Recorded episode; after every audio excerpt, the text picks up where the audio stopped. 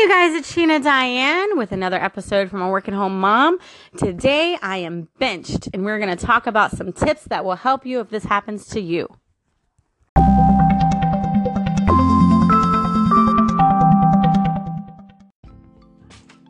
Tip number one make sure you have a computer person that you can contact in a blink of an eye in case your computer goes down.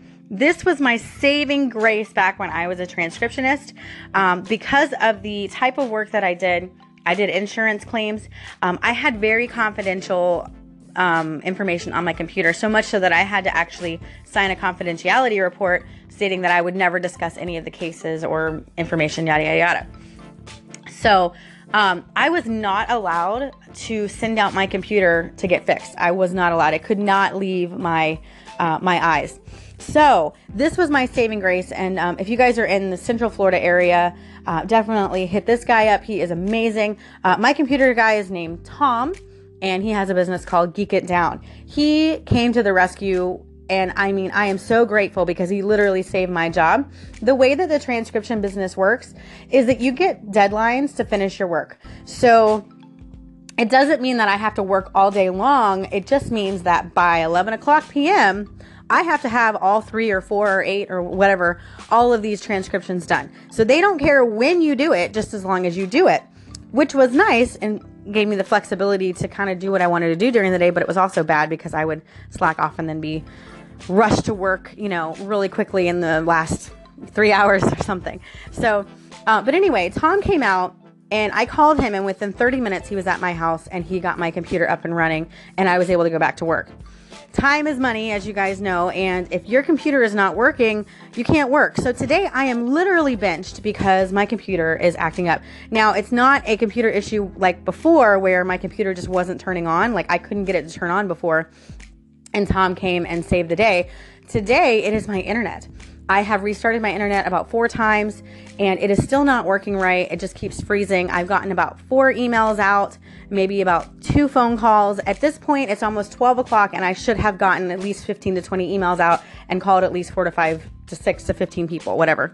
So today I feel like I'm very very uh, much on the bench. I can't do what I need to do. My boss is aware of it. He's trying to help me on his end. And the way that my job works um, is I actually have to log into my work computer from my laptop. So I have to log into the server at my office. Um, and basically, what that means is everything that I do, they can see on my computer. There's a program called TeamViewer, and um, it basically lets me go into my files and get all of my contacts um, and without downloading on my computer because it's also confidential. So they don't want me to have that information on my computer to where that I can print it out and let's say um, give it to a competitor, which I, obviously I wouldn't, but you know, that's why. So I have to access all that information from my server. And if my internet is not working right, I can't get to my server. Therefore, I can't call my list of people. So I've been having a very frustrating day um, because I haven't been able to actually get a lot of work done. So, tip for today make sure that you have a computer person on speed dial.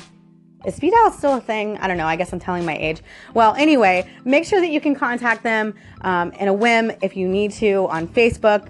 Make sure you have a person that will come out and help you out if you have computer issues because yes, it costs money if you have computer issues, but you're to lose a lot more money if you can't work.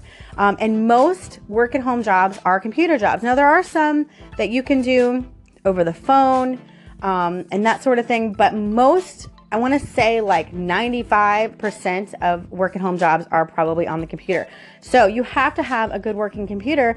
If you don't, you can't get paid. Now, my boss is really cool with this job that I have currently. He knows that there's an issue, so he's not going to dock my pay. But when I was working as a transcriptionist, they absolutely would have because you have deadlines. And if you don't finish your work by that deadline, they have to give it to someone else to finish, which makes them late for their deadline. Uh, and so you lose money for that because when you have to have someone else do your work, you end up having to pay them, or they end up taking the pay that you would have gotten uh, to do that work. So, very important to have a working computer, and very important to have a person that you can call that knows computers to come and fix it.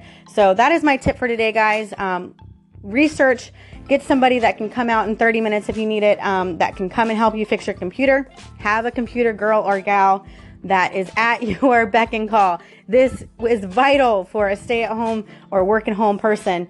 Uh, you need a computer person by far. The best thing you can do is get a computer person.